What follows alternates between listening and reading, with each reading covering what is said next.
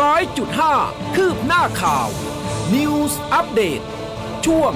ข่าวหน้าหนึ่ง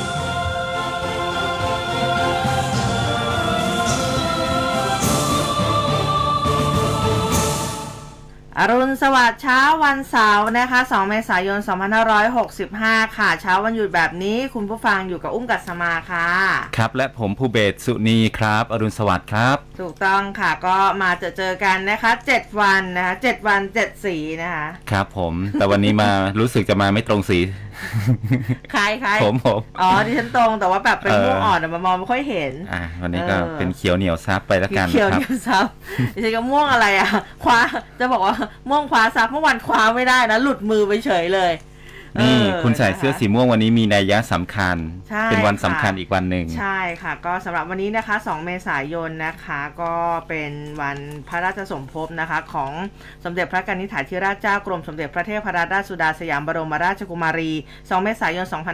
2565 นะคะ ซึ่ง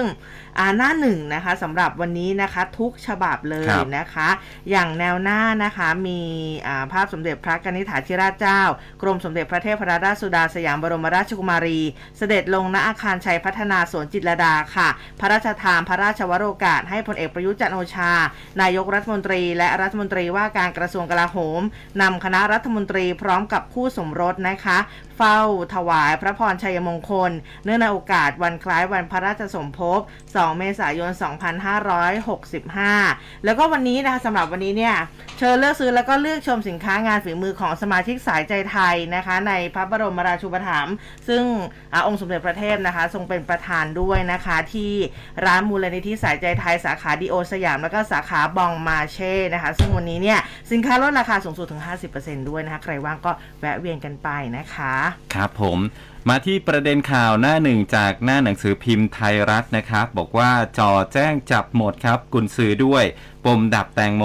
ระบุ กระทำประมาทแจ้งเท็จ แถมทำลายพยานหลักฐาน เดชาจี้กระติกพูดความจริง ทนายเดชาพาแม่แตงโมให้ปากคำเพิ่ม พร้อมกับมอบผลชนสูตรรอบ2ให้พนักงานสอบสวน แย้มข่าวดีภายใน 7-15 วัน ตำรวจแจ้งข้อหาเพิ่มบางคนบนเรือ หรือทุกคนรวมถึงกุญซือที่อยู่เบื้องหลังครับ ค่ะ จากแนวหน้าพาดหัวใหญ่นะคะ บอกว่าห่วงสูงวัยติดเชื้อดับนายกสั่งเจอผลบวกส่งเข้ารักษาโรงพยาบาลทันที หลังคลัสเตอร์สูงอายุโผล่หลายจังหวัดค่ะกำชับห้ามการ์ดตก สกัดติดเชื้อพุ่งศบคจ่อเพิ่มมาตรการรับสงกรานต์ค่ะ ส่วน new high เมื่อวานนี้ ดับพุ่ง 92 นะคะ ป่วยรวม 50,000 ค่ะ ครับเรื่องของโควิด -19 เป็นกรอบเล็กๆ ของไทยรัฐนะครับผวายอดดับพุ่ง new high 92 ศพ สาธารณสุขจัดผู้ป่วย 608 เข้าโซนสีเหลือง นายกขอทุกฝ่ายรับผิดชอบร่วมกันถ้าเกิดอะไรขึ้นหลังปลดล็อก ยกเลิกตรวจ RT-PCR ก่อนเข้าประเทศครับ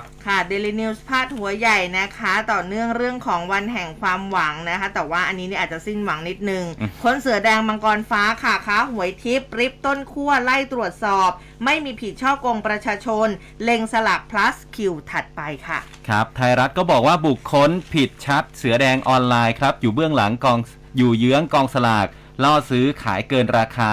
มังกรฟ้าก็โดนด้วยครับ ขอศาลปิด 5 เว็บหวย ถึงคิวบริษัทเสือแดงลอตเตอรี่ออนไลน์ครับ เจ้าของแพลตฟอร์มขายลอตเตอรี่ออนไลน์ อันดับที่ 3 ของประเทศเสือแดงครับค่ะเรื่องของการเมืองนะคะบิ๊กตู่โต้ฝ่ายค้านลงพื้นที่พบประชาชน ไม่ได้หวังหาเสียง บอกว่าไปปฏิบัติหน้าที่ตามปกติ ว่างเมื่อไหร่ก็จะพบชาวบ้านอีกนะคะ ส่วนบิ๊กป๊อกย้ำค่ะ มุ่งช่วยประชาชน โวพักร่วมหนุนอยู่ครบวาระค่ะ ครับผู้สมัคร ผู้ว่ากทมก็เดินหน้าหาเสียงกันเต็มที่นะครับ ตัวเต็งเดินสู้ฟัดชิงเดือด ผู้ว่ากทม ชัดชาติอัศวินเอ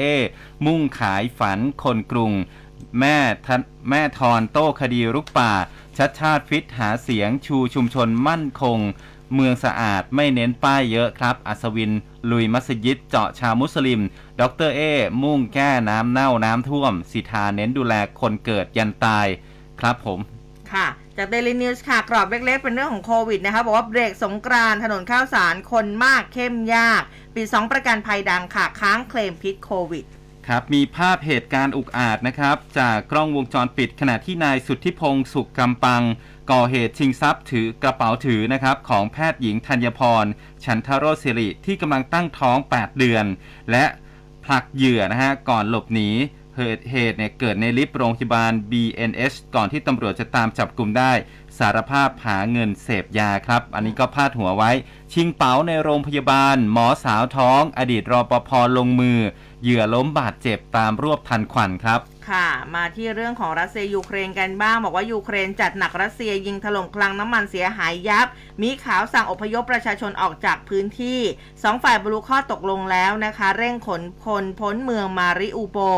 มีภาพเจ้าหน้าที่ดับเพลิงของรัสเซียค่ะ เข้าควบคุมเหตุเพลิงไหม้ที่คลังน้ำมันแห่งหนึ่ง ในเบลโกรอดนะคะประเทศรัสเซียค่ะ ขณะที่รัสเซียเอง อ้างว่ายูเครนใช้เฮลิคอปเตอร์ติดอาวุธบินเข้าไปในอาณาเขตของรัสเซีย แล้วก็โจมตีคลังน้ำมันในช่วงเช้าวันศุกร์ที่ผ่านมาค่ะ ครับ ประเด็นสุดท้ายของไทยรัฐนะครับ แฉระดับสวรีดสาวพนัน 4 แก๊งตำรวจ อุ้มกันโชคครับ ค่ะ ก็หลากหลายข่าวนะคะที่เกิดขึ้นเมื่อวานนี้นะคะ เรื่องของผู้ว่าเองก็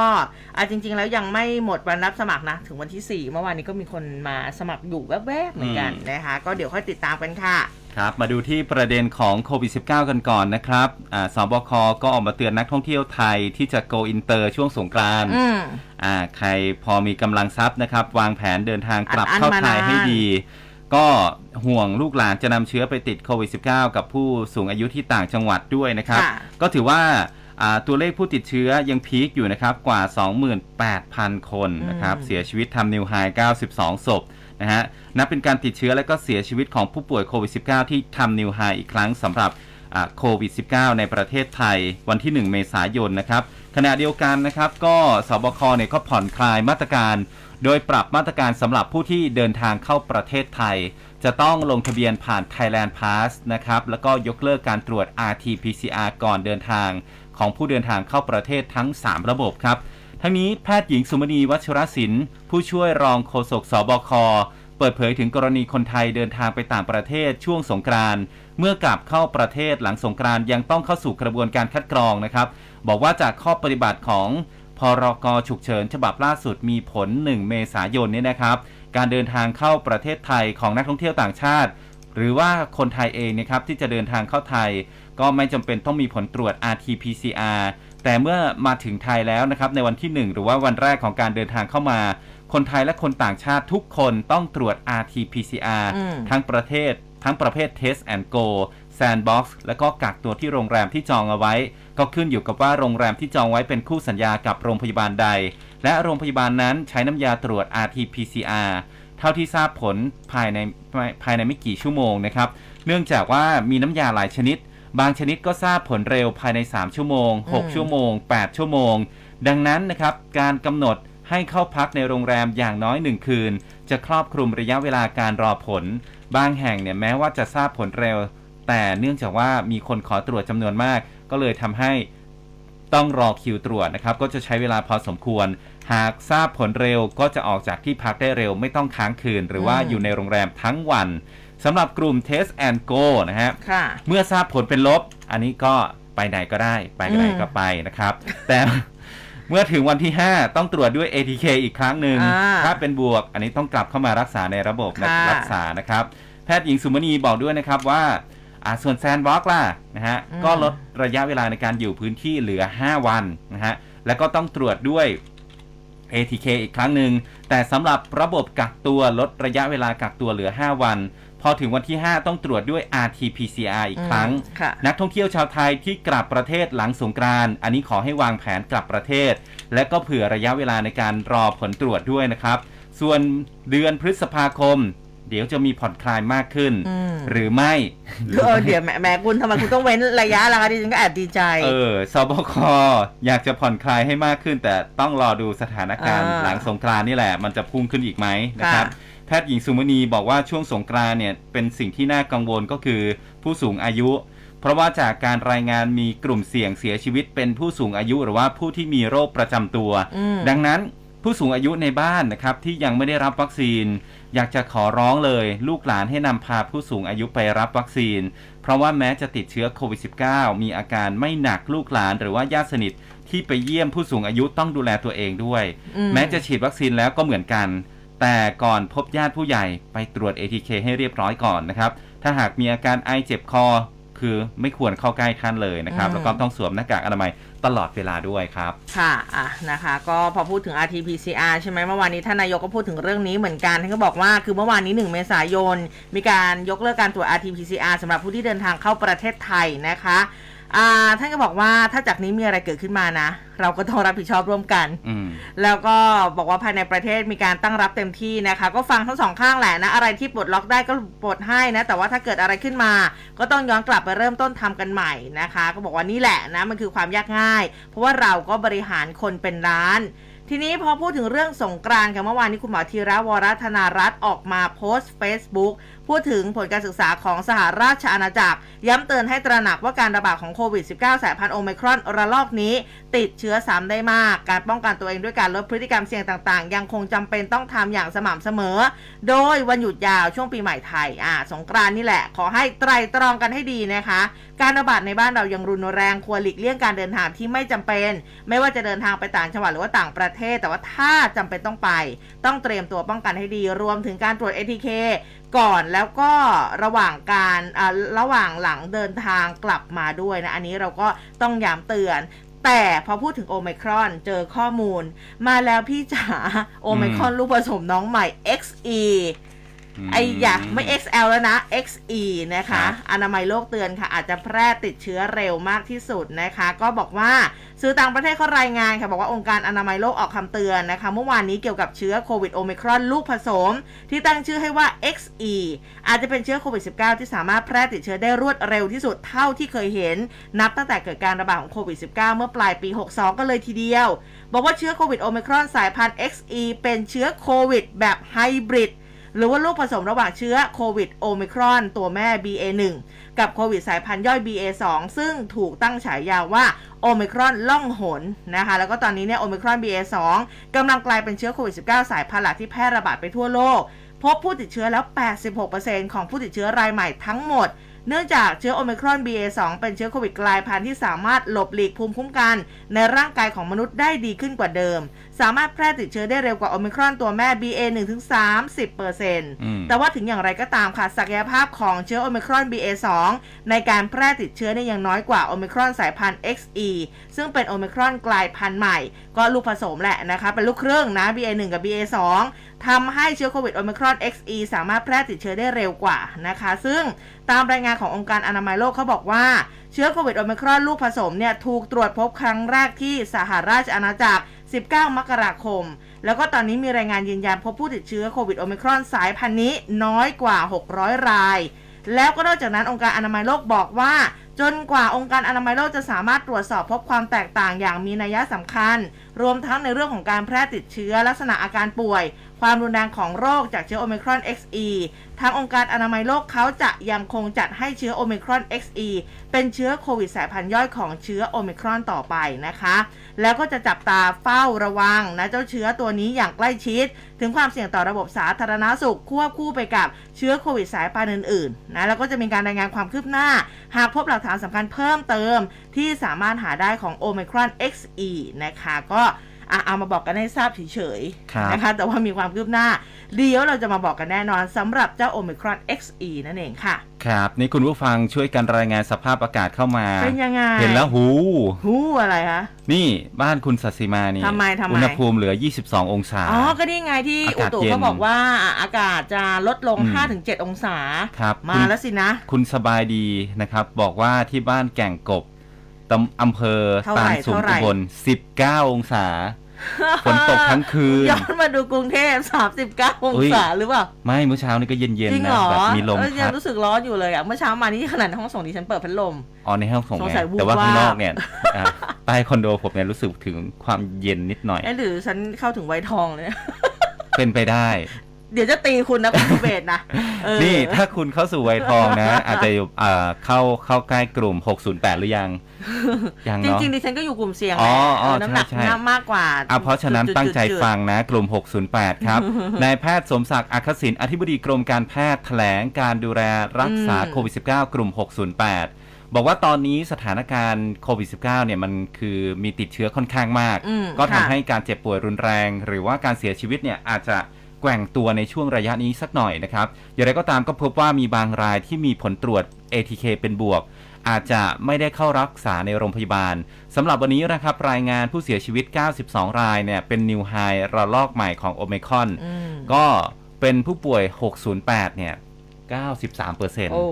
เกือบจะ100%แล้วนะฮะ ก็ขอชี้แจงเรื่องแนวทางในการดูแลรักษาว่ากลุ่ม 608 นะครับ คือ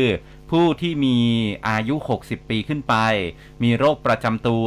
หญิงตั้งครรภ์ถือเป็นกลุ่มสีเหลืองนะครับ หากติดโควิด อันนี้สามารถใช้สิทธิ์ u s e p Plus คือเข้าโรงพยาบาลได้ทุกแห่งอืมไปโรงพยาบาลเอกชนก็ได้อืมซึ่งตามกฎหมายโรงพยาบาลไม่มีสิทธิ์ที่จะปฏิเสธคนไข้ด้วยนะครับค่ะสถานการณ์เตียงโควิดสีเหลือง คือเตียงระดับ 2.1 และ 2.2 ภาพรวมพบว่าทุกเขตสุขภาพ ตอนนี้มีเตียงเพียงพอ ถ้ากลุ่ม 608 ต้องแอดมิดก็แอดมิดได้อืมส่วนรายจังหวัดอาถ้าหากไปดู 10 จังหวัดที่ติดเชื้อสูงสุด ก็ยังมีเตียงอยู่นะครับ ระดับ 2.1 กับ 2.2 เนี่ยเพียงพอ ยกเว้นนะครับ บางจังหวัดอาจจะมีการตึงตัวบ้างนะครับ เช่นที่สงขลา เตียงสีเหลืองเนี่ยครอบ คือมีการครองเตียงมากกว่า 50%ขึ้นไปโอ้ซึ่งผู้ตรวจราชการกระทรวงสาธารณสุขต้องบริหารจัดการ ทั้งนี้ก็ขอความร่วมมือโรงพยาบาลทุกภาคีเครือข่ายช่วยกัน รับผู้ป่วย 608 เข้ารักษาด้วย ซึ่งท่านนายกก็มีนโยบายออกมาแล้วนะครับ ถ้าหากเตียงเริ่มตึงเอออันนี้ต้องขยายเตียงนะอืมนะครับสำหรับกลุ่ม 608 มีความเสี่ยงจะป่วยหนักรุนแรงและก็เสียชีวิตจึงมีการเปิดให้กลุ่มนี้นะฮะเป็นกลุ่มที่มีอาการสีเหลืองค่ะ หาแค่ติดก็เป็นสีเหลืองอัตโนมัติเลยใช่ไหมใช่อืมอัตโนมัติ คือ u s e p Plus ได้นะครับ แล้วก็แอดมิดไว้ได้ก่อนเลยนะครับ ซึ่งการจะเข้านอนโรงพยาบาลเบื้องต้นกลุ่ม 608 มีสิทธิ์ที่จะนอนตามกฎหมายอืมส่วนจะนอนหรือไม่นอนอันนี้คุณหมอประเมินร่วมกับคนไข้ได้นะครับ ก็ดูประวัติเฉพาะราย เพราะว่าบางส่วนก็คิดว่าเออฉันแข็งแรงดีนะไม่อยากจะนอนโรงพยาบาล ก็ให้คุณหมอช่วยประเมินว่าโอเคคุณคุณโอเคอยู่ไหมคุณโอเคสาอยู่มารถว่าอ่าจะรักษาที่บ้านก็ได้หรือเปล่ก็ได้เออนะครับ แต่ว่าอ่าไม่สบายใจเนี่ยอยากนอนโรงพยาบาลก็นอนนะครับอืมทางด้านของนายแพทย์วีรวุฒิอิ่มสำราญรองอธิบดีกรมการแพทย์บอกว่าตอนนี้เด็กเล็กนะเด็กเล็กก็ติดโควิด แล้วก็เสียชีวิตเพิ่มนะครับ และนายกก็เป็นห่วงกลุ่มนี้เช่นเดียวกัน จึงถือเป็นอีกกลุ่มเสี่ยงที่ต้องได้รับการรักษาในโรงพยาบาล จึงขอให้โรงพยาบาลทุกแห่ง รับเด็กเล็กที่ป่วยโควิด -19 ไว้ดูแลในสถานพยาบาลเพื่อดูอาการด้วยครับ อืมนะคะ แต่ว่าเดี๋ยวก็ต้องออกมาตรการมาให้แบบชัดๆเลยนะสำหรับอืมกลุ่มเด็กเล็กด้วยนะคะ ก็ฝากกันไว้ด้วยแล้วกันนะคะ แต่ว่าน่าจะมีมาตรการอะไรออกมาเรื่อยๆ ให้เราได้ทราบกันครับอาทีนี้พูดถึงตัวเลขผู้ติดเชื้อ ATK อะบางคนบอกว่า เอ๊ะแลดูว่ามัน ดูต่ำๆไปหรือเปล่า ดูขัดยอดตรวจที่กับควรายเป็นงาจรินงเออมันน้อยใช่แต่ว่า ATK ก็ยังแบบมีอยู่ ใช่นะคะทำไมไม่บวกกันอะไรใช่เงี้ยกรณีที่ชมรมแพทย์ชนบทเนี่ยเขาตั้งอืมคำถาม บอกว่าเรากำลังควบคุมโรคหรือควบคุมตัวเลขอืมก็มีการอ้างอิงยอดรายงานผู้ติดเชื้อโควิด 31 มีนาคมที่ผ่านมาของสบคเขาบอกว่ามันต่ำขัดกับความรู้สึกของคนหน้างานนะ โดยเฉพาะผลตรวจ ATK ที่มีทั้งผลบวกทั้งประเทศน้อยผิดปกติ โดยตัวเลข ATK 3 จังหวัด 16,484อะชลบุรีสงขลาเชียงรายเกิินกว่าที่สบครายงานรวม 77 จังหวัด 16,079 แล้วเนี่ยนะคะ คือเมื่อวานนี้คุณหมอจักรรัตน์พิทยาวงอานนท์นะผู้อำนวยการกองระบาดวิทยากรมควบคุมโรค ก็ถแถลงกรณีข้อสงสัยการรายงานตัวเลขผู้ติดเชื้อโควิดจากการตรวจ ATK ซึ่งยอดในระบบแดชบอร์ดของตัวเลขนะคะแล้วก็ตัวเลขรายงานในจังหวัดเนี่ยไม่ตรงกัน คุณหมอบอกว่าการดำเนินงานด้านข้อมูลเนี่ยมีความโปร่งใสตามมาตรฐานวิชาชีพ ไม่ได้มีการปกปิดปกปิดข้อมูลแต่อย่างใด แต่ว่าเนื่องจากการรายงานยอดผู้ติดเชื้อโควิดอัปเดตรายวัน ที่มันปรากฏอยู่บนระบบแดชบอร์ดในเว็บไซต์ของกรมควบคุมโรค โดยเฉพาะข้อมูลการตรวจ ATK เป็นการใช้ข้อมูลจากระบบ Colab นะคะซึ่งเป็นข้อมูลที่มาจากห้องปฏิบัติการทั่วประเทศ ของกรมวิทยาศาสตร์การแพทย์ ส่วนข้อมูลที่นำเสนอรายวันจากกรมควบคุมโรคอาจจะมีการตัดยอดในเวลาที่ต่างกันในแต่ละพื้นที่ ก็เลยทำให้การได้รับข้อมูลจากส่วนดังกล่าวเนี่ยอาจจะไม่ตรงกันแล้วก็คลาดเคลื่อนได้ ยืนยันนะบอกว่าไม่ได้มีการควบคุมหรือว่ากดตัวเลขจากส่วนกลางแต่อย่างใด แล้วก็บอกว่าทางสาธารณสุขขอเน้นที่จำนวนผู้ป่วยอาการหนัก แล้วก็จำนวนผู้ป่วยที่ใส่ท่อช่วยหายใจ ซึ่งกลุ่มผู้ป่วยกลุ่มนี้ส่งผลกระทบโดยตรงต่อระบบการรักษาในโรงพยาบาลนะคะ เพราะว่าถ้าผู้ป่วยในโรงพยาบาลเพิ่มขึ้น มันจะสะท้อนให้เห็นว่าสถานการณ์การระบาดมีแนวโน้มที่เพิ่มขึ้น ส่วนผู้ป่วยที่ไม่มีอาการอะอันนี้ก็จะเข้ารับการรักษาในระบบ OPSI นะหรือว่าเข้ารับการรักษาตัวที่บ้านก็คือ Home Isolation ถ้ามีอาการหนัก ก็ถึงที่จะไปรักษาที่โรงพยาบาล แล้วคุณหมอก็ย้ำนะ บอกว่าที่น่าเป็นห่วงก็คืออาจจะพบผู้ป่วยเพิ่มขึ้นในช่วงสงกรานต์เชื้อโอมิครอนสามารถแพร่กระจายได้เร็ว อันนี้เราทราบกันอยู่ แล้วก็ไม่ได้อ่ามีมาตรการปิดสถานที่ต่างๆ สาธารณสุขเขาก็ต้องเร่งรณรงค์ให้กลุ่มเสี่ยง 608 เนี่ยมาฉีดวัคซีนนะ ก็คือถ้าจะทุกข่าวของเราก็จะเร่งอยู่นะสำหรับอืม608 ให้มาฉีดวัคซีนเข็มกระตุ้น ตั้งแต่ตอนนี้เพื่อเพิ่มความปลอดภัยเมื่อลูกหลานกลับไปเยี่ยมช่วงสงกรานต์เอาจริง ๆ แล้วตอนนี้เนี่ยคือถ้าสองเข็มเนี่ยเหมือนกับไม่ได้ฉีดอะไรเลยอะ่ะเออนะคะ อยากให้เป็นเข็มสามไปแล้วครับนะคะ ก็ฝากไว้ด้วยละกันนะคะ ก็อาจจะต้องใช้วิทยายุทธที่ฝึกมาทั้งหมดนะใช้เขาเรียกว่าอะไรดีอะต้องพูดโน้มน้าวจิตใจให้ได้พูดนิดนึงนะยากอะอาจจะพูพูดดยากยากแต่ว่า ก็ต้องพยายาม หรือไม่คือถ้ามันไม่แบบไม่ได้จริงๆเนี่ยอาจจะมีหน่วยงานที่ที่ที่เขาสามารถเข้าไปฉีดได้ แต่ว่าคือต้องให้ กลุ่ม 608 นี้ยินยอมก่อนนะ ไม่ใช่คือหน่วยงานเขาเข้าไปแล้ว ยังไงฉันไม่ฉีด ฉันไม่ฉีด เอ้า อันนี้ก็ยากอีก ต้องหาคนที่เป็นอ่าคนที่เขาเชื่อใจเนี่ยมาพูดให้ จริงนะคะผ่านต้องค่อยๆต่อโน้มหนึ่งน้าวกันไปนะ สู้ๆนะคะสำหรับใครที่เจอเจอกับภาวะแบบนี้อยู่อืมนะครับอืมอะมาที่เรื่องของคอปพกันหน่อยครับอ่าอันนี้ก็เป็นประเด็นเรื่องของการประกันภัยนะครับนายสุทธิพลทวีชัยการครับเลขาธิการคอปพบอกว่า รัฐมนตรีว่าการกระทรวงการคลังมีคำสั่งนะครับ ลงวันที่ 1 เมษายน ให้เพิกถอนใบอนุญาตประกอบธุรกิจประกันวินาศภัย บริษัทอาคเนย์ประกันภัยจำกัดมหาชน และบริษัทไทยประกันภัยอืมจำกัดมหาชนค่ะมีผลตั้งแต่วันที่ 1 เมษายนเป็นต้นไป หลังจากที่คอปพได้ช่วยเหลือ และมีคำสั่งให้ทั้งสองบริษัท หยุดรับประกันชั่วคราว ให้แก้ไขฐานะการเงินกองทุนให้ได้ตามกำหนด แต่ปรากฏว่าแก้ไขไม่ได้ครับ ผู้ถือหุ้นบริษัทยืนยันไม่เพิ่มทุน จึงจำเป็นต้องมีคำสั่งให้เลิกกิจการ โดยตรวจสอบมีหนี้สินเกินกว่าทรัพย์สินจำนวนมาก มีปัญหาสภาพคล่อง ผิดนัดชำระค่าสินไหม ประวิงค่าอ่าประวิงค้างค่าสินใหม่ทดแทนค้างจ่าย รวมถึงมีการบันทึกยอดเคลมไม่ถูกต้อง อีกทั้งมีฐานะการเงินไม่มั่นคง ส่วนประกันโควิดเจอจ่ายจบ จากนี้คอปพจะ ให้กองทุนประกันวินาศภัยเป็นผู้ดูแลรับผิดชอบอืมทั้งนี้ตรวจสอบเบื้องต้นนะครับ ก็พบว่าอาคเนย์ประกันภัยมีสภาพคล่อง 8,340 ล้านบาทหนี้สินจากอ่าสำรองประกันภัยและสินใหม่ค้างจ่าย 1.35 หมื่นล้านบาทอืมในขณะที่ไทยประกันภัยนะครับ มีสภาพคล่อง 1,092 ล้านบาทหนี้สินค้างจากสำรองประกันภัย และก็สินใหม่ค้างจ่าย 4,600 ล้านบาทนะครับ ในขณะที่ยอดกรมธรรม์ทั้ง 2 บริษัท ที่เหลือความคุ้มครองประกันโควิดแบบเจอจ่ายจบนะครับ อยู่ที่อ่า1ล้าน1อ่า1กว่า 1 ล้านกรมธรรม์คือเบี้ยเนี่ยประมาณ 400ถึง500 ล้านบาทนะครับ ส่วนที่ไม่ใช่โควิดเหลือเพียง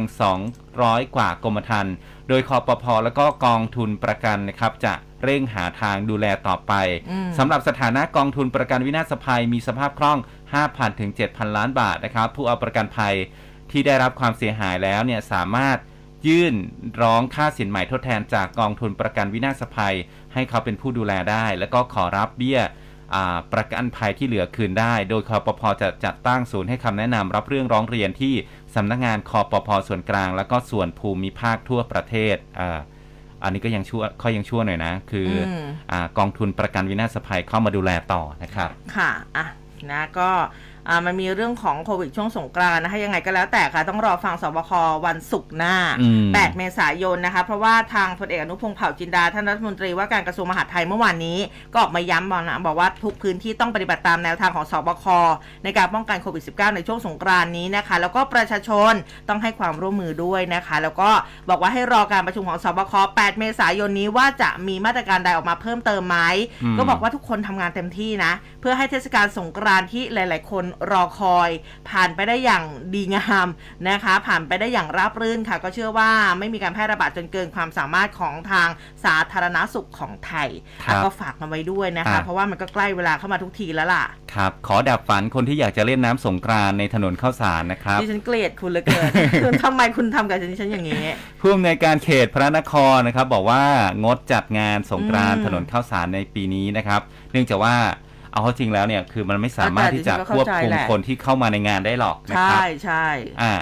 นายวัสันต์บุญหมื่นวัยครับ ผู้อำนวยการเขตพระนครบอกว่า เมื่อวานนี้มีการประชุมร่วมกับผู้แทนสำนักอนามัยสำนักวัฒนธรรมกีฬาและการท่องเที่ยวตำรวจอืมสนชนะสงคราม และก็ผู้ประกอบการพื้นที่ถนนข้าวสารถึงการจัดงานเทศกาลสงกรานต์ปีนี้นะครับ ในพื้นที่ถนนข้าวสารก็ได้ข้อสรุปนะครับว่า จะไม่มีการจัดงานเทศกาลสงกรานต์ที่ถนนข้าวสารในปีนี้ ประเด็นที่ต้องยกเลิกการจัดงานเนี่ย ก็เนื่องจากว่าควบคุมเนี่ย หรือว่าจำกัดจำนวนคนเข้าพื้นที่มันทำได้ยากมาก ซึ่งตามมาตรการที่กำหนดคือพื้นที่ 4 ตารางเมตรต่อ 1 คนอ๋อที่ดิฉันบอกว่าดิฉันก็ไปที่จะเต็มหรือยังอ่า ได้แล้ว 1 ตารางเมตรนะรวมรวมถึงคือแบบคนหนึ่งมันก็หนึ่งแล้วเนาะมันก็ไม่ได้แล้วอะคือเวลาเขาไปสงกรานต์เนี่ยมันแบบโอ้โห ข้าวสารเนี่ยนะ มันจะต้องแบบอะที่ภาพที่เราเห็นเอาจริงๆเบียดเสียดยัดเยียดกันเข้าไปเอาจริงผมเคยไปสงกรานต์เออถนนข้าวสารเนี่ยไม่ต้องทรงตัว เออจริงก็ก็ปล่อยค่ให้อยตัวๆเอไหลงๆๆๆไหลค่อยๆเดิเข้านไปปล่อยให้ไหลไป ไม่รู้ว่าจะเอาเวลาไหนมาแบบว่าหยิบปืนเออปืนยิงแบบว่าปืนฉีดน้ำมามายิงคนอื่นๆนะแล้วนี่มันไม่ได้จัดหลายปีแล้วมันยิ่งเอออัอั้นนะนะครับใช่เพราะฉะนั้นแล้วก็เลยแบบเออไม่ไม่จัดดีกว่านะครับอืมค่ะรวมถึงการห้ามจำหน่ายสุรามันก็ยากที่จะควบคุมด้วยนะครับจริงก็เลย เป็นเหตุผลให้งดจัดงานสงกรานต์ในปีนี้ไปนะครับ รวมถึงอืมอ่าเทศกาลสงกรานต์นะครับในอ่าในเขตนี้แหละ พระนครนะครับ ก็งดไปเลยนะครับอืมจนกว่าเออจะสถานการณ์คลี่คลายครับ นอกจาก ข่าวสารแล้วเนี่ยเชียงใหม่เขาก็ออกมาตรการอ่าจัดงานในช่วงเทศกาลสงกรานต์นะกำหนดพื้นที่สาธารณะห้ามเล่นสาดน้ำเด็ดขาด ส่วนพื้นที่ที่ได้รับอนุญาตจากกิจกรรมนะคะ ก็ห้ามประแป้ง ห้ามปาร์ตี้โฟม ห้ามขายเครื่องดื่มแอลกอฮอล์ด้วยนะคะเอาจริงๆอุ้มว่าหลายจังหวัดนะอืมสำหรับตอนนี้ที่มีมาตรการกันออกมายังไง ก็ระมัดระวังกันด้วยเข้าใจว่าอยากเล่นน้ำนะฮะแต่ว่าแบบ เออ มันก็ต้องอดทนกันไปนะคะเพราะว่าอย่างน้อยเนี่ยเราก็อดทนกันมากี่ปีแล้วนะสองสามปีเข้าไปแล้วฮะอีกสักปีจะเป็นอะไรนะคะ ก็อดทนกันไปด้วยกันนี่แหละ เออนะเอาคะจริงรุ่นเรานะ ก็ไม่ค่อยเล่นน้ำเท่าไหร่ จริงๆเอาถ้าได้จเล่รินงคือพาลูกพาหลานเล่นนะคือจะได้เล่น ส่วนใหญ่รุ่นเราก็จะไปรดน้ำตามหัวผู้ใหญ่แล้วล่ะเออนะครับแล้วหรือไม่ก็คือรุ่นเราหรือไม่ณก็โดนตอนนี้เนี่ยนะไม่ก็โดนก็ต้องรถแล้วต้องรอลูกหลานมาลดให้เราแล้วแหละครับเออนะคะ ก็อะยังไงขอให้ผ่านพ้นไปได้ด้วยดีนะคะสำหรับเทศกาลสงกรานต์แบบนี้อะมาดูอีกหลาย ๆ เรื่องนะคะ ก็ที่น่าเป็นห่วงก็คือเรื่องของหมู เรื่องของเศรษฐกิจอืมนี่เขาบอกว่าหมูขึ้นราคาติดต่อกันมา4วันพระแล้วนะ สี่วันพระสี่วันพระด้วยหมูปรับขึ้นราคาทั่วประเทศสี่ถึงสิบาทนะคะภาคเหนือนี่แพงสุดเขาบอกว่าร้อยเก้าสิบาทต่อกิโลกรัม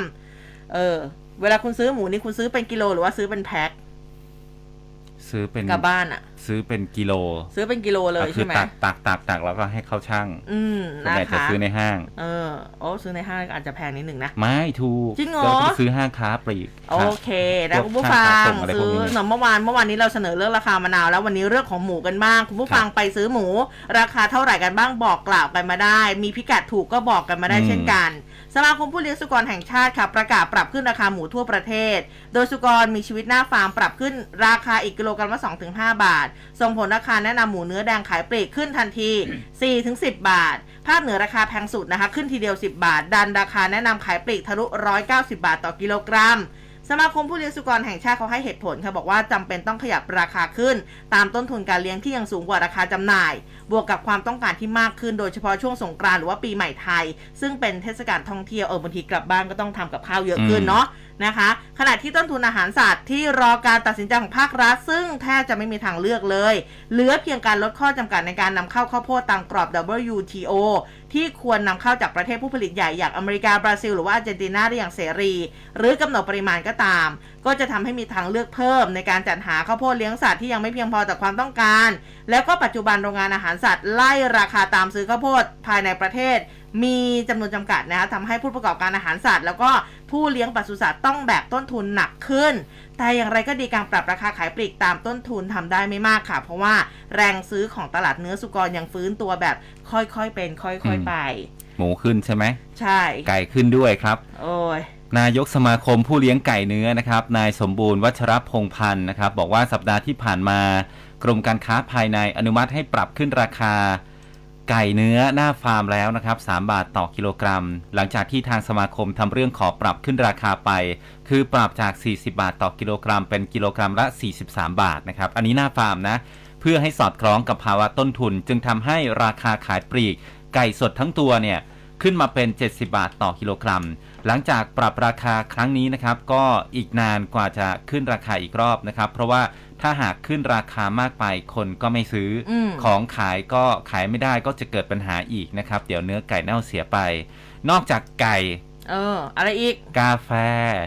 โอ้ชีวิตประจำวันของเราหลาย ๆ คนใช่นี่กาแฟที่ผมกินทุกวันนี้เนี่ยมันขึ้นมาแล้วรอบหนึ่งนะเออรอบแบบก่อนหน้านั้นที่เราต้องอาศัยแบบขึ้นกันพวกเยอะๆเนี่ยเขาเรียกว่าอะไรนะ promotion เออ promotion และทีนี้นะครับ นายกสมาคมค้าส่งค้าปลีกไทยบอกว่าผู้ผู้ผลิตกาแฟแบรนด์นำตลาดต่างๆ ก็มีการแจ้งขอปรับขึ้นราคาขายปลีกกาแฟผงอ่ากาแฟบรรจุขวด คาดว่าจะขึ้นไม่เกิน 10%มีผล 1 เมษายนอ้าวเออขึ้นแต่ไปแล้วขึ้นขึ้นมาระยะหนึ่งแล้วนะ จริง ๆ ก่อนอืมหนึ่งเมษาแล้วเพราะว่านะฮะถามน้องที่ทำงานบางคนคือน้องอะมาบ่นมาบ่นให้ฟังอืมว่าแบบ พี่หนูไปซื้อราคาเนี่ยหนูตกใจมากเลย เพราะว่าครับราคามันขึ้นเยอะ ใช่เออ นี่ผมสั่งอเมริกาโน่นะ ปกติเคยสั่งอยู่ที่ 40 40เออ ตอนนี้ 50แล้วโอ้น้ำตาลก็ไม่ใส่ก็คิดเท่าเดิม บอกว่าน้องเดี๋ยววันหลังพี่เอาน้ำแข็งไปเองจะลดพี่อีกไหมนะฮะเออแล้วก็บอกว่าส่วนบะหมี่กึ่งสำเร็จรูปนะครับ คาดว่าผู้ผลิตเนี่ยจะขอปรับขึ้นราคาจำหน่ายปลีกแน่นอนนะครับ เร็วๆนี้ ซึ่งก่อนหน้านี้เนี่ยปรับขึ้นราคาขายส่งไปแล้ว 25 สตางค์ต่อซองนะครับ เนื่องจากว่าต้นทุนข้าวสาลี ซึ่งเป็นวัตถุดิบหลักสำคัญในการทำเส้นบะหมี่มันปรับราคาสูงขึ้นนะครับเออจากผลกระทบสงคราม รัสเซียยูเครน นี่แหละเนี่ยเขาถึงบอกว่าเอาแล้วมันเกี่ยวกับไทยยังไงนี่ไงก็วัตถุดิบมาจากนู่นนะครับรวมถึงถูกต้องอ่าแล้วก็วัตถุดิบถึงแม้จะไม่ได้มาจากรัสเซียยูเครนก็มันเป็นห่วงโซ่อะอืมเออนะครับก็เกี่ยวข้องกันไปนะครับอืมเรื่องอาหารการกินก็เยอะมากแล้วต้องเมื่อต้องต้องมานั่งดูอะไรอีกอืมหลาย ๆ อย่าง เมื่อวานที่เราพูดถึงเรื่องซอสปรุงรสเออผงซักฟอกอ่าผลิตภัณฑ์ซักล้างต่างมีมีอะไรอีกคะๆ ก็เมื่อวานบอกว่าจะขึ้นใช่ไหม อันนี้อ่าเบรกไว้ก่อน อ๋อเออโอ้ใจชื้นขึ้นมานิดนึงนะ ให้เบรกไว้ก่อนนะครับอืมอ่ากำชับราคานะครับ รวมถึงเขาจะมีการประชุมร่วมกับห้างค้าส่งค้าปลีกนะครับ เพื่อติดตามสถานการณ์ราคาและก็ปริมาณสินค้า ให้มีการเตรียมสต็อกสินค้าให้เพียงพอต่อ การจำหน่ายในช่วงเทศกาลสงกรานต์ด้วยนะครับ อืมนะคะอะจริง ๆ เนี่ยมันก็มีของหลายอย่างนะ เนื้อหมูเนื้อไก่ที่มันขึ้น อืม แล้วยังจะต้องมานั่งดูเรื่องนี้อีกนะคะไส้กรอกลูกชิ้นหมูยอ พบวัตถุกันเสียกรดเบนโซอิกเกินมาตรฐานยังมีอยู่เหรอฮะ เลยนะคะอย.นี่เขาร่วมกับสสจค่ะไปปฏิบัติการเฝ้าระวังสาวถึงต้นตอไส้กรอกลูกชิ้นหมูยอจากร้านจำหน่ายแหล่งผลิต นะ บอกว่าพบว่าไม่ขออนุญาตการผลิต สถานที่ผลิตก็ไม่ได้มาตรฐาน GMP แสดงฉลากก็ไม่ถูกต้องเภสัชกรวิรชัย นนวชัยนะคะ รองเลขาธิการอย.ก็บอกว่า ทางอย.เนี่ยเขาร่วมกับสสจ ติดตามเฝ้าระวังผลิตภัณฑ์จากเนื้อสัตว์ก็อย่างที่บอกไปไส้กรอกลูกชิ้นหมูยอจริงๆมันเป็นอะไรที่เราก็กินกันบ่อยๆอืมนะคือเขาก็ติดตามมาอย่างต่อเนื่อง โดยสำนักงานสาธารณสุขจังหวัดระยองอะอันนี้ที่ระยองเขาเก็บตัวอย่างผลิตภัณฑ์ไส้กรอกณสถานที่จำหน่ายอันนี้ก็พบว่ามีผลิตภัณฑ์ที่มีการแสดงสลากไม่ถูกต้องฉลากไม่ถูกต้องนะคะ แล้วก็ผลการตรวจวิเคราะห์พบวัตถุกันเสียอีก ไม่เป็นไปตามที่กฎหมายกำหนดจำนวน 4 ผลิตภัณฑ์ ซึ่งผู้ขายแจ้งว่า ซื้อมาจากร้านขายส่งที่สมุทรสาคร ต่อมาขยายผลค่ะ โดยออยเขาร่วมกับ สสจ สมุทรสาคร ไปตรวจสอบร้านค้าส่ง ห้างหุ้นส่วนจำกัดตั้งเจริญอาหารทะเลแปรรูป ที่ตำบลมหาชัยสมุทรสาครพบว่าผลิตภัณฑ์ดังกล่าวรับมาจากผู้ผลิตอีกทีหนึ่งซึ่งชื่อคุณปิ๊กนะอยู่ที่นครปฐมนี่แหละ จากนั้นออยก็เลยร่วมกับทาซางสสจนครปฐมไปตรวจสอบสถานที่ผลิตลูกชิ้น เมื่อวันที่ 28 มีนาที่ผ่านมาพ้นตรวจสอบพบว่า ผลิตโดยไม่ได้รับอนุญาตอืมสถานที่ผลิตก็ไม่ได้มาตรฐานตาม GMP สถานที่ผลิตไม่ได้มาตรฐานตามเกณฑ์ GNP แล้วก็การแสดงฉลากเนี่ยไม่ถูกต้องตามกฎหมาย ทางสสจนครปฐมเขาก็เลยสั่งงดการผลิตเลยนะคะ แล้วก็ดำเนินการตามกฎหมาย พร้อมกับเก็บตัวอย่างเพื่อส่งตรวจวิเคราะห์ต่อไป แล้วก็นอกจากนี้ยังได้ตรวจไส้กรอกลูกชิ้นที่ตลาดสดอำเภอเมืองอำเภอพุทธมณฑลจังหวัดนครปฐมพบการแสดงฉลากไม่ถูกต้อง 10 รายการ เจ้าหน้าที่ก็เลยแนะนำแก่ร้านอาหารเนี่ยบอกว่า ห้ามรับมาจำหน่ายนะแบบนี้นะคะอืมแล้วก็จะทำการตรวจสอบณสถานที่ผลิตต่อไป ก็ขอเตือนนะคะ ขอให้ผู้บริโภคเลือกซื้อไส้กรอกลูกชิ้นหมูยอ จากร้านค้าที่น่าเชื่อถือ แล้วก็ผลิตภัณฑ์อาหารที่มีเลขสารระบบอาหารหรือว่าเลขออยเท่านั้นครับสามอย่างนี้เอามายำรวมกันนี่อร่อยอร่อยเออ คือมันเป็นอะไรพื้นฐานมากเลยอะ คือครับเราจะเข้าถึงได้ง่ายมาก เด็ก ๆ ก็เข้าถึงได้ง่าย ใส่กรอกใช่ทอดลูกชิ้นหมูยอทอดหน้าโรงเรียนอะไรแบโอ้บแล้วนี้เนี่ยิ่ยงลูกชิ้น ปปิ้งลูกชิ้นทอดเนี่ยแล้วเราไม่มีโอกาสได้รู้เลยนะ ว่าเขายี่ห้ออะไรมาทอดให้เราโอ้กินจริงๆนะครัคะบเพราะว่าอย่างเอาจริงๆเด็กๆอะหนูอุ้มวิ่งหาเลยนะไส้กรอกทอดไส้กรอกแดงอะไรอย่างเงี้ยอืมไส้กรอกส้มๆอุ้ยออกมาข้างหน้า ฟูมาเลยครับ เออ อร่อยอ้วนด้วยอะทีนี้เรื่องของ การลดภาระค่าครองชีพนะโครงการโมบายพาณิชย์ลดราคาช่วยประชาชนมาอีกแล้วมาอีกแล้วในเดือนนี้นะครับ1-30 เมษายนมีสินค้า 47 รายการอะมีอะไรบ้างมีซอสปรุงรสครีมอาบน้ำสบู่แชมพูน้ำยาล้างจานน้ำยาซักผ้าน้ำยาปรับผ้านุ่มยาสีฟันหน้ากากอนามัยเออของต้องลดมีไว้ราที่คาบ้นสูงสุด 60%อ่ามีไฮไลท์นะครับไข่ไก่เบอร์ M แผงละ 105ไข่บาทไก่เบอร์เอ็มไข่ไก่เบอร์เอ็มน้ำตาลนะกิโลกรัมละน้ำตาล20 บาท ข้าวหอมมะลิ20บาทถุงละ 120 บาท อันนี้อืม5กิโลกรัมนะครับค่ะอะแล้วก็มีผลไม้นะครับด้วยนะครับ ช่วยกระจาย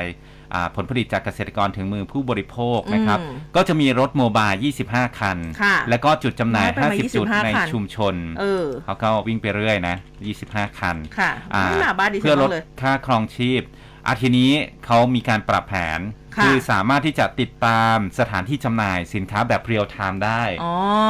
คุณก็เข้าไปที่ Line แอดนะ ค่ะ Line Official เนี่ยนะครับแอดค่ะ mobile pa อ่า panic หรือเปล่า เออ นั่นแหละ เดี๋ยวผมแปะลิงก์เอาไว้ให้นะครับ อืม มันจะไม่หลุดใช่ไหม ค่ะอ่าเดี๋ยวลองดูเดี๋ยวลองดู ครับ แล้วก็มีเว็บไซต์ให้เราไปตรวจสอบด้วยนะครับ ว่ารถ อ่า25 คันเนี่ยมันมาถึงใกล้บ้านเราหรือยังเออมันมาอยู่ในโซนเราหรือยังนะครับ ใกล้ถึงปุ๊บนี่ออกไปรอหน้าบ้านเลยนะ ดักรอต้องเลย ไปดักรอเลยนะครับ เออนะคะ ก็อะเอาวันนี้มีข่าวดีอยู่นะ อะไรน่ะ น้ำมันลดน้ำมันลอ๋ดอช่วงนี้ก็ลดนะ มีเออ60 ตังค์ มี 50 ตังค์นะคะดิฉันก็เติมไปเต็มถังเมื่อวานเลยแล้ว โกรธมาก เสียใจด้วยนะครับ เสียใจมากคือเช้านี้เนี่ยกือบพัแก๊สโซฮอลทุกชนิดลดลง 50 สตางค์ต่อลิตรนะครับทำไมอะทำไมอะ ไม่คุเข้าณข้างดิฉันอ่าบ้างเมื่อเลวานคุณยตกข่าวแล้วฮะ ไม่ดิฉันเติมตั้งแต่ตีห้านี่เออเกือบเกือบตีห้าไงอ๋อเมื่อวานเติมตอนเช้ามตอนก่อนเย็นมาลดจัดรายการเต็มถังยินโกรดีธด้ปะวยล่ะเออ เสียใจร้องไห้หวยก็ไม่ถูกอะไรขนาดนี้เนี่ยฮะเออนะคะอะ มาดูอีกหนึ่งเรื่องเรื่องของ M Flow นะคะใครใช้ทางบ้างนะไหนบอกกล่าวดิฉันวัมาหน่อยก่อนสิวันก่อนผมไปอะเป็นยังไง ไม่ได้ใช้ M Pro นะอ้าวโถเอ้ยดิฉันถามคือจะว่าบใคอรกใช้คือจะบอกว่านก่อนบรรยากาศอ่าในเป็นพลเมืองชั้นล่างสุดเนี่ยอ่าอ่าคือเราใช้อ่าทางทางค่าผ่านทางแบบว่า ปกติ ปกติ เออเออเออ แถวยังมีสามแถว ทั้งหมดเออมีห้าแถวถูกถูกเบียดมาเหลือสามแถว เออ M4 เนี่ยสองแถวข้างๆ เนี่ยแบบเขาชิวไหมชิวไปเลย เออแล้วเราก็จะแบบ อืมก็ก็เหมือนชื่อเขาไง M Flow เออ เออ แต่ว่าจะ flow หรือไม่ flow เนี่ยไม่แน่ใจเรื่องของค่าปงค่าปรับนี่เขาครับ เคลียร์กันหรือยังนะ อันนี้ก็ไม่แน่ใจเคลียร์แล้วหมือนเคกันลียร์แล้วก็คือจ่ายคืนแล้วของอืมถึงวันที่ 31 มีนาคม อ่า แล้วจากนี้ไปคือ 1 เมษายนเป็นยังไงเขาบอกว่าเริ่มต้นปรับจริงแล้วค่ะอืมเออ นะคะกรมทางหลวงแจ้งความคืบหน้าคืนเงินค่าปรับค่าธรรมเนียม M Flow ครบทั้งหมดแล้ว เตือนผู้ใช้ทางค่ะ ตั้งแต่เมื่อวานนี้ 1 เมษายนผู้ใช้บริการ M Flow ถ้าไม่ชำระค่าผ่านทางภายใน 7 วันนะอันนี้จะต้องชำระค่าปรับตามที่กฎหมายกำหนดนะคะ ซึ่งทางอธิบดีกรมทางหลวงนะคะคุณสราวุฒิทรงศรีวิไลก็บอกว่ากรมทางหลวงเนี่ยเขาก็มีความคืบหน้านะ คือเงินค่าปรับ แก่ผู้ใช้ทางที่ไม่ได้จงใจที่จะหลีกเลี่ยงการชำระเงินค่าผ่านทาง ก็ดำเนินการคืนเงินไปเรียบร้อย แล้วก็แจ้งเตือนนะคะ ผู้ใช้บริการ M Flow ตั้งแต่ 1 เมษายนเป็นต้นไปต้องชำระค่าผ่านทางภายใน 7 วัน ถ้าเกิน 7 วันต้องจ่ายค่าปรับ 10 เท่าของค่าผ่านทางอืมขอความร่วมมือนะคะ ผู้ใช้บริการ M Flow ชำระค่าผ่านทางในเวลาที่กำหนด เพื่อหลีกเลี่ยงค่าปรับ แล้วก็เชิญชวนหันมาสมัครใช้บริการ M Flow ผ่านทางเว็บไซต์ mflowthai.com หรือว่าแอปพลิเคชัน M Flow Thai นะคะ หรือว่าสมัครผ่าน Line Official M s i M Flow Thai เขาบอกว่าใช้เวลาสมัครไม่เกิน 2 นาที แล้วก็เลือกชำระแบบอัตโนมัติเพื่อความสะดวกแล้วก็คล่องตัวในการเดินทางบนทางพิเศษระหว่างเมืองด้วยนะคะ ก็ครับยิ่งช่วงสงกรานต์แบบนี้อ่านะคะ ถ้าแบบว่าซื้อสมัครแล้วมันน่าก็น่าจะโฟล์ไปได้ด้วยดีแหละ ก็ยังคิดในใจอยู่ เออ แต่ว่าในช่วงสงกรานต์มันโฟล์อยู่แล้วไงเขาอ๋เปิอดฟรี ก็โฟล์ฟรีเออ โฟล์ฟรี เออ เออนะคะอะก็แต่ว่าก็หลัช่วงจากที่นี้นั่นแหละไม่ได้ใช่ที่ช่วงปะสงกรานต์ขากลับก็อาจจะจะฟรีอีกปะไม่ถ้าแน่ใจเราหมือนกลับนะ หลังหรือว่ากลับก่อน เออวันที่ อาจจะต้องเสียเงินนิดนึง 12 ถึง 17 เนี่ย อาจจะต้องเสียตังค์อืมอืมแต่ว่าถ้าอยู่ในช่วงนั้นก็โฟลว์เออนี่เขาบอกว่ากรมทางหลวงเพิ่มโปรโมชั่น ที่เป็นประโยชน์ต่อผู้ใช้ทางด้วย โดยผู้ลงทะเบียนผ่าน Line Official Account จะได้รับ e คูปองมูลค่า 60 บาทสำหรับใช้ซื้อสินค้าที่7 e เ e ่ e ออ๋อส่วนใครที่สมัครสมาชิกแบบเต็มรูปแบบผ่านเว็บไซต์ หรือโมบายแอปพลิเคชัน ได้รับสิทธิ์วิ่งฟรีตั้ง 2 เที่ยวนะ เพิ่มอีก1 0 0 0 0แสนสิทธิ์ แล้วก็รับส่วนลดอีก 20%ทุกเที่ยวที่วิ่งถึง 15 พฤษภาคมนี้ครับเออนี่ผมะคะก็ว่าจะไปสมัครไว้อยู่นะ เพราะว่าแบบกลัวใจตัวเองอะบางที อ๋อบางทีก็แบบว่าเออออกไปนู่นนู่นนี่วิ่งใช่ไหมฉิวมาอะไรอย่างเงี้ย แล้วก็แบบเอาอยู่ดีๆ อ้าวตายแล้วมาอยู่เลนนี้ อ๋ออะดิฉันรอดเพราะว่าเออดิฉันใช้ทางด่วนแค่แบบวันละห้าสิบบาท50ไม่เผื่อเราออกไปเที่ยวต่างจังหวัอุ๊ดยต่างนาจันงหวัดๆอะไรทีอย่างนานเงี้ยๆทีอืมเนาะต้องมีนานๆสติทีเอาละกัน ต้องมีสติเอครับ ออ่ามาที่เรื่องหวยกันบ้าง ความหวังของหลาย ๆ ท่านนะครับสำนักงานสลากกินแบ่งรัฐบาลนะครับ บอกว่าอ่า 13,000 รายเนี่ยจะต้องออกจากระบบนะครับ เนื่องจากว่าเขาไปสแกนพบว่านำสลากไปฝาก 2 เจ้าใหญ่ คือมังกรฟ้าและกองสลากพลัสนะครับ ก็มีมากถึง 7 ล้านฉบับ โอ้โอ้นะฮะ ตอนนี้การลุยปราบเว็บไซต์ขายสลากกินแบ่งรัฐบาล หรือว่าลอตเตอรี่ออนไลน์รายใหญ่ 2 ราย คือมังกรฟ้าและกองสลากพลัสเนี่ยนะครับ ทำให้เห็นว่ามีสลากในมือของ 2 รายนี้เนี่ยสูงถึง 7 ล้านฉบับ ทั้งที่ถ้าหากดูตัวเลขของสำนักงานสลากกินแบ่งรัฐบาลณวันที่ 16 ธันวาคมปีที่แล้วนะ ตามระเบียบระบบการจัดสรรโคต้าอ่าสำนักงานสลากกินแบ่ง แต่ละงวดเนี่ยพิมพ์ไม่เกินร้อยล้านฉบับอยู่แล้วนะครับจะมีผู้จำหน่ายสลากทั่วประเทศมากถึง 181,755 ราย การกระทำนี้ก็ถือว่าผิดวัตถุประสงค์ของการจำหน่ายลอตเตอรี่ของสำนักงานสลากกินแบ่งรัฐบาล เพราะว่ามีข้อกำหนดชัดเจนว่า ผู้ที่มีโควต้าสลากเนี่ยต้องจำหน่ายสลากด้วยตัวเองอืมคือห้ามไปขายผ่านคนกลาง ห้ามขายเกินราคาหน้าสลากที่ 80 บาทต่อใบนะครับนอกจากนี้นะครับในการสืบสวนเพื่อเอาผิดทางกฎหมายมังกรฟ้าและกองสลากพลัสเนี่ยก็พบว่าสำนักงานสลากยังคงเดินหน้าเอาผิดผู้ที่นำสลากไปฝากขายบนแพลตฟอร์ม 2 รายนี้ด้วยนะครับอืมทางด้านของอธิบดีกรมสรรพสามิตนายลวรนแสงสนิท ในฐานะประธานคณะกรรมการสำนักงานสลากกินแบ่งรัฐบาล บอกนะฮะเปิดเผยกับสำนักข่าวฐานเศรษฐกิจนะครับบอกว่าสำนักงานสลากได้นำต้นขั้วสลากจากมังกรฟ้าและกองสลากพลัส ไปสแกนหาเจ้าของโควต้าก็พบว่าผู้ค้าสลากในโควต้า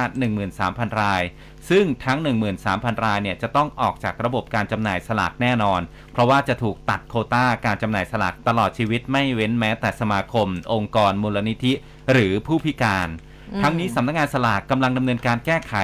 การขายสลากเกินราคา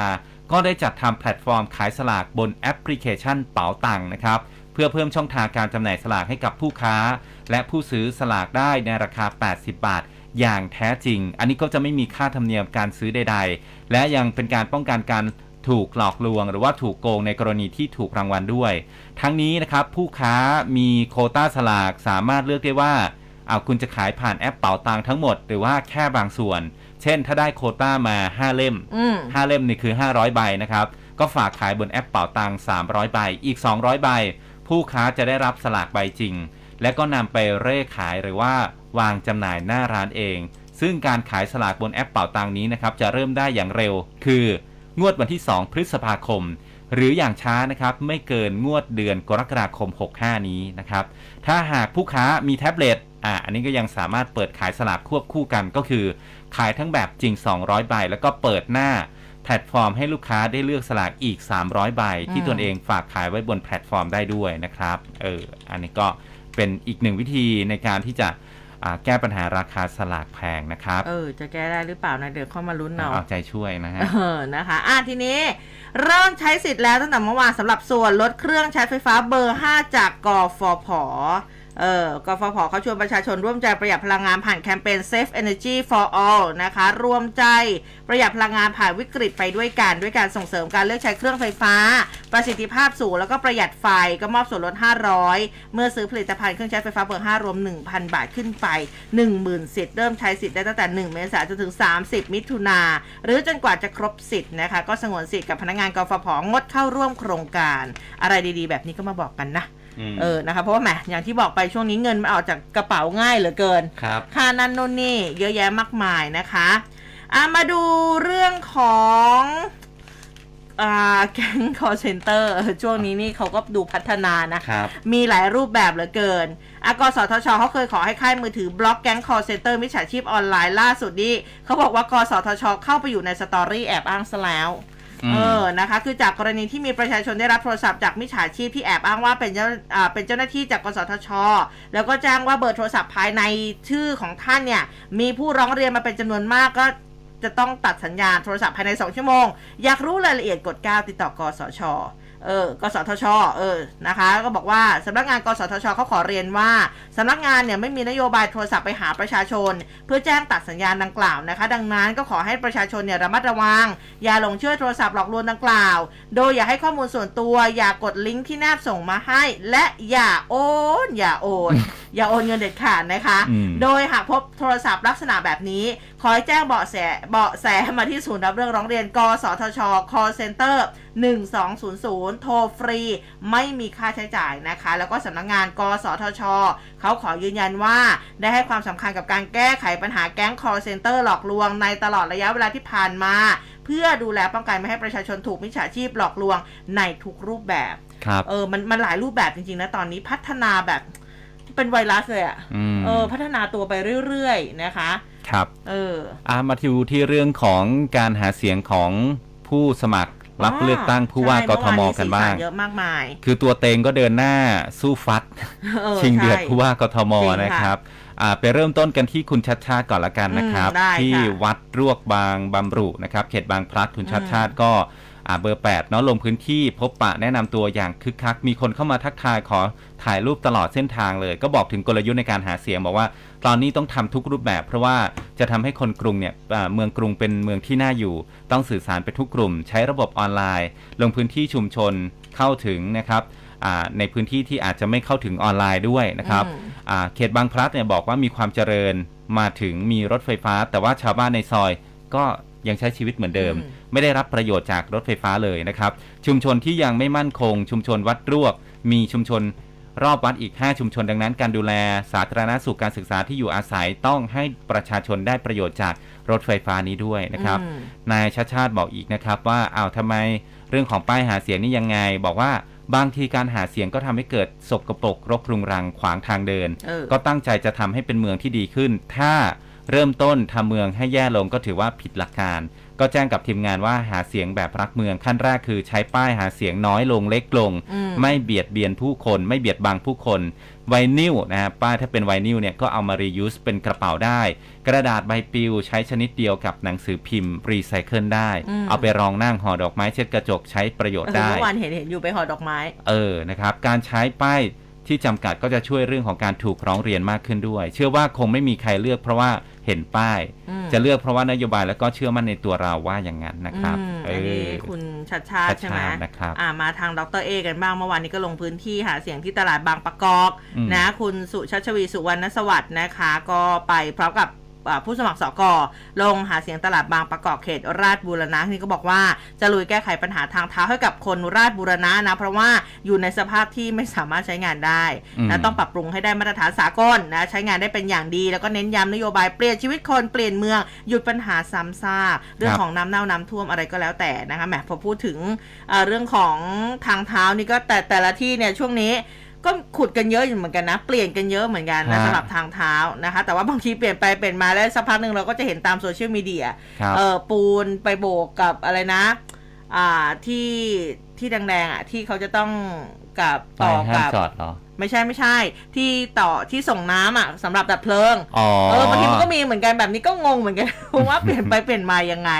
นะคะครับเอออะอีกท่านหนึ่งนะครับเหลือเวลานิดนึงได้พลตำรวจเอกอัศวินขวัญเมืองอ่าผู้เมื่อวาสนมัครนี้ผู้ว่ากทมค่ะไปนะไหนฮะคะลงไปพื้นที่นะครับอ่าไปหาเสียงกับพี่น้องชาวมุสลิมนะครับอืมอ่าในเขตสวนหลวงอ่าใช่ใช่สวนหลวงใช่เขตสวนหลวงนะครับบอกว่าตอนนี้เป็น ตอนที่เป็นผู้ว่าเนี่ยก็ให้ความสำคัญกับพี่น้องมุสลิมมาตลอด กรุงเทพมีมัสยิด 201 แห่งอืมทีมงานบางส่วนก็เป็นมุสลิมมีความเข้าใจปัญหาของพี่น้องมุสลิมเป็นอย่างดี การแก้ไขปัญหาทำได้ตรงจุดนโยบายมุสลิมก็ไม่ต้องเขียนใหม่ทำต่อได้เลยว่าอย่างนั้นเออนะครับนะคะอ่าเหลืออีกอ่าหลายท่านอยู่เดี๋ยวค่อยมาต่อหลังช่วงสายฟ้าพยากรณ์นะครับ ได้ค่ะ ตอนนี้เดี๋ยวไปพักกันสักครู่ เดี๋ยวกลับมาค่ะ ทลายทุกข้อจำกัด ฟังชัดทุกเรื่อง เปิด 3 ช่องทางในการรับฟัง ทางเว็บไซต์ news 1 0 0 5 m c o t net แอปพลิเคชัน FM 100.5 และ Facebook Live m c o t News FM 100.5 เปิดใจ เปิดโลก รับฟังข่าวทั้ง on air และออนไลน์ ได้ทุกแพลตฟอร์ม ที่นี่ตลอด 24 ชั่วโมง ร่วมคุยข่าวผ่านทาง 468 3999 และ Official Line at mcot news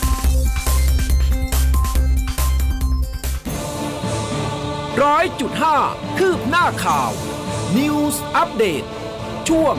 ข่าวหน้าหนึ่ง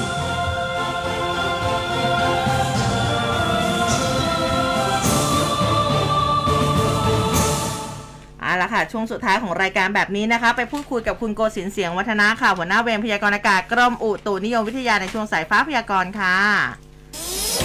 สายฟ้าพยากรณ์ โดยกรมอุตุนิยมวิทยา สวัสดีสวัสดีครัค่ะ บ ครับผมครับ สวัสดีครับค่ะ คุณโกศินทร์คะอากาศเย็นมาตามนัดอีกแล้วครับหลายพื้นที่คุณผู้ฟังบอกว่าอากาศเย็นลงแล้วนะคะ ครับ ค่ะ มีเน้นที่ภาคไหนบ้างไหมคะ ที่แบบว่าลงเยอะๆ ถึงขั้นหนาวเลยไหมสำหรับการลงรอบนี้ ส่วนใหญ่จะเป็นลักษณะอากาศเย็นนะครับ ก็อืมที่จะเย็นมากหน่อยก็คงจะเน้นในพื้นที่ภาคตะวันออกเฉียงเหนือนะครับ อืม ซึ่งเป็นพื้นที่แรกๆที่มวลอากาศเย็นกำลังค่อนข้างแรง จากประเทศจีนจะแผ่ลงมาปกคลุมนะครับ ซึ่งในช่วงเช้าของวันนี้เนี่ยตัวมวลอากาศเย็นจากทางด้านประเทศจีนเนี่ยก็ลงแผ่ลงมาปกคลุมในพื้นที่ภาคกลางตอนล่าง พื้นที่กรุงเทพมหานครและปริมณฑลบ้างแล้วนะครับ เราจะค่ะสังเกตได้ว่าเริ่มที่จะมีลักษณะของลมอ่าลมเย็นๆ เหมือนคล้ายๆ ลมในช่วงของฤดูหนาวนะครับอืมพัดโชยๆ มาในพื้นที่อยู่ในระยะนี้นะครับ ซึ่งก็คงจะปกคลุมแบบนี้ต่อเนื่องในระยะช่วงวันนี้จนถึงประมาณช่วงวันที่สี่นะครับ โอ้ยหลังจากนั้นก็จะค่อยๆอ่อนกำลังลงไป ซึ่งในระยะแรกๆเนี่ยก็จะทำให้เกิดฝน ก็ส่วนใหญ่ก็จะเป็นฝนในพื้นที่ภาคตะวันออกเฉียงเหนือกับภาคตะวันออกซะเป็นส่วนใหญ่นะครับ พื้นที่อื่นๆเน่ะฝนก็ค่อนข้างน้อย ก็จะเป็นลักษณะอากาศเย็นในช่วงเช้าๆได้อยู่ แต่ว่าในพื้นที่กรุงเทพเองอาจจะเริ่มเย็นจริง ๆ น่าจะเป็นในช่วงของเช้าวันพรุ่งนี้นะครับโอ้ยรอเลยครับรอเลยแล้วจะมีพื้นที่ไหนอ้อเหมือนแวบๆว่าภาคใต้นี่ฝนจะหนักใช่ไหมคะใช่ครับ ภาคใต้ฝนจะเพิ่มขึ้น เนื่องจากหนึ่งก็คือตัวมวลอากาศเย็นเนี้ยแผ่ลงมาปกคลุมถึงบริเวณทางด้านอ่าวไทยตอนบนด้วยนะครับ แล้วก็อีกปัจจัยหนึ่งก็คือเป็นลักษณะของตัวหย่อมความกดอากาศต่ำที่อยู่บริเวณทางด้านอตอนใต้ของประเทศกัมพูชานะครับก็มีแนวโน้มจะเคลื่อนเข้าปกคลุมภาคใต้ในช่วง 1-2 วันนี้ก็จะทำให้ภาคใต้ โดยเฉพาะภาคใต้ตอนกลาง และตอนล่างนะครับ จะมีฝนตกหนักเกิดขึ้นในพื้นที่ ก็อาจจะต้องระวังในเรื่องของฝนตกหนัก แล้วก็ฝนตกสะสมกันด้วยนะครับ อืมนะคะ แต่ว่ากรุงเทพนี่ช่วงนี้ไม่มีฝนแล้วใช่ไหมคะฝนค่อนข้างน้อยเลยครับ เพราะว่าอืมช่วงนี้ก็ลมหนาวเริ่มลงมานะครับ ลงมาปกคลุมแล้วอ่า ความชื้นก็จะลดน้อยลงไป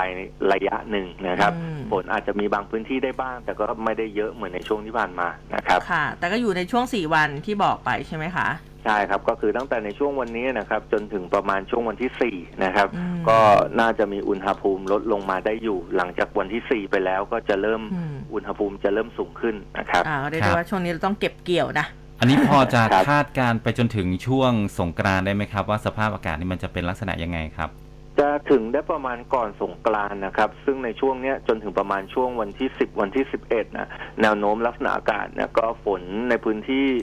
กรุงเทพและปริมณฑลก็ยังค่อนข้างน้อยนะครับ ในพื้นที่ประเทศไทยตอนบนก็เช่นเดียวกัน ตั้งแต่ในช่วงของหลังวันวันพรุ่งนี้ไปวันที่สามนะครับ ก็แนวโน้มฝนลดน้อยลงไปค่อนข้างชัดเจนหนึ่งก็คือเป็นลมตะวันออกเฉียงเหนือที่ยังคงปกคลุมอยู่ต่อเนื่อง แต่ก็มีกำลังอ่อนนะครับ ก็คงจะเป็นในเรื่องของ ของฝนที่จะลดปริมาณลงไป แต่ว่าในช่วงสงกรารอาจจะต้องดูข้อมูลกันอีกทีหนึ่งนะครับครับอืม